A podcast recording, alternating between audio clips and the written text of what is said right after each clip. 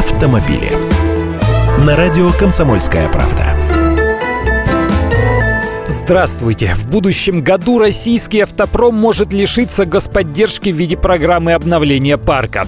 Это субсидирование скидок на новые автомобили при утилизации старой машины или сдаче ее в трейд-ин. В правительстве уже обсуждают меры поддержки автопрома на следующий год, и эта программа имеет все шансы на вылет.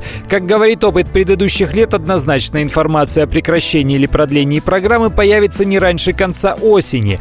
Представители дилерских центров и самих автопроизводителей, естественно, не желают прекращения программ поддержки. Им выгодны любые способы привлечь потенциальных покупателей в автосалоны. Но есть и враги программы, которые говорят, что эффект от нее сомнительный, так государство склоняет планирующих сделать покупку позже раскошелиться уже сейчас. Они боятся, что потенциальных покупателей новых машин скоро просто не останется. Будет разрушен так называемый отложенный спрос. Мировой опыт поддержки потребительского спроса показывает, что подобные программы вводятся как экстренные краткосрочные меры на год-два максимум. А у нас программа утилизации действует с две тысячи четырнадцатого года.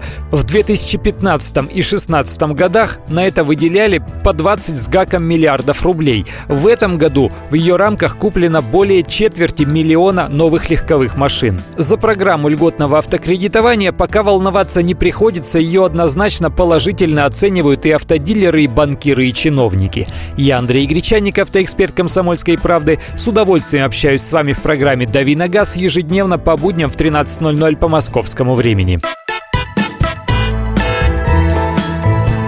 Автомобили.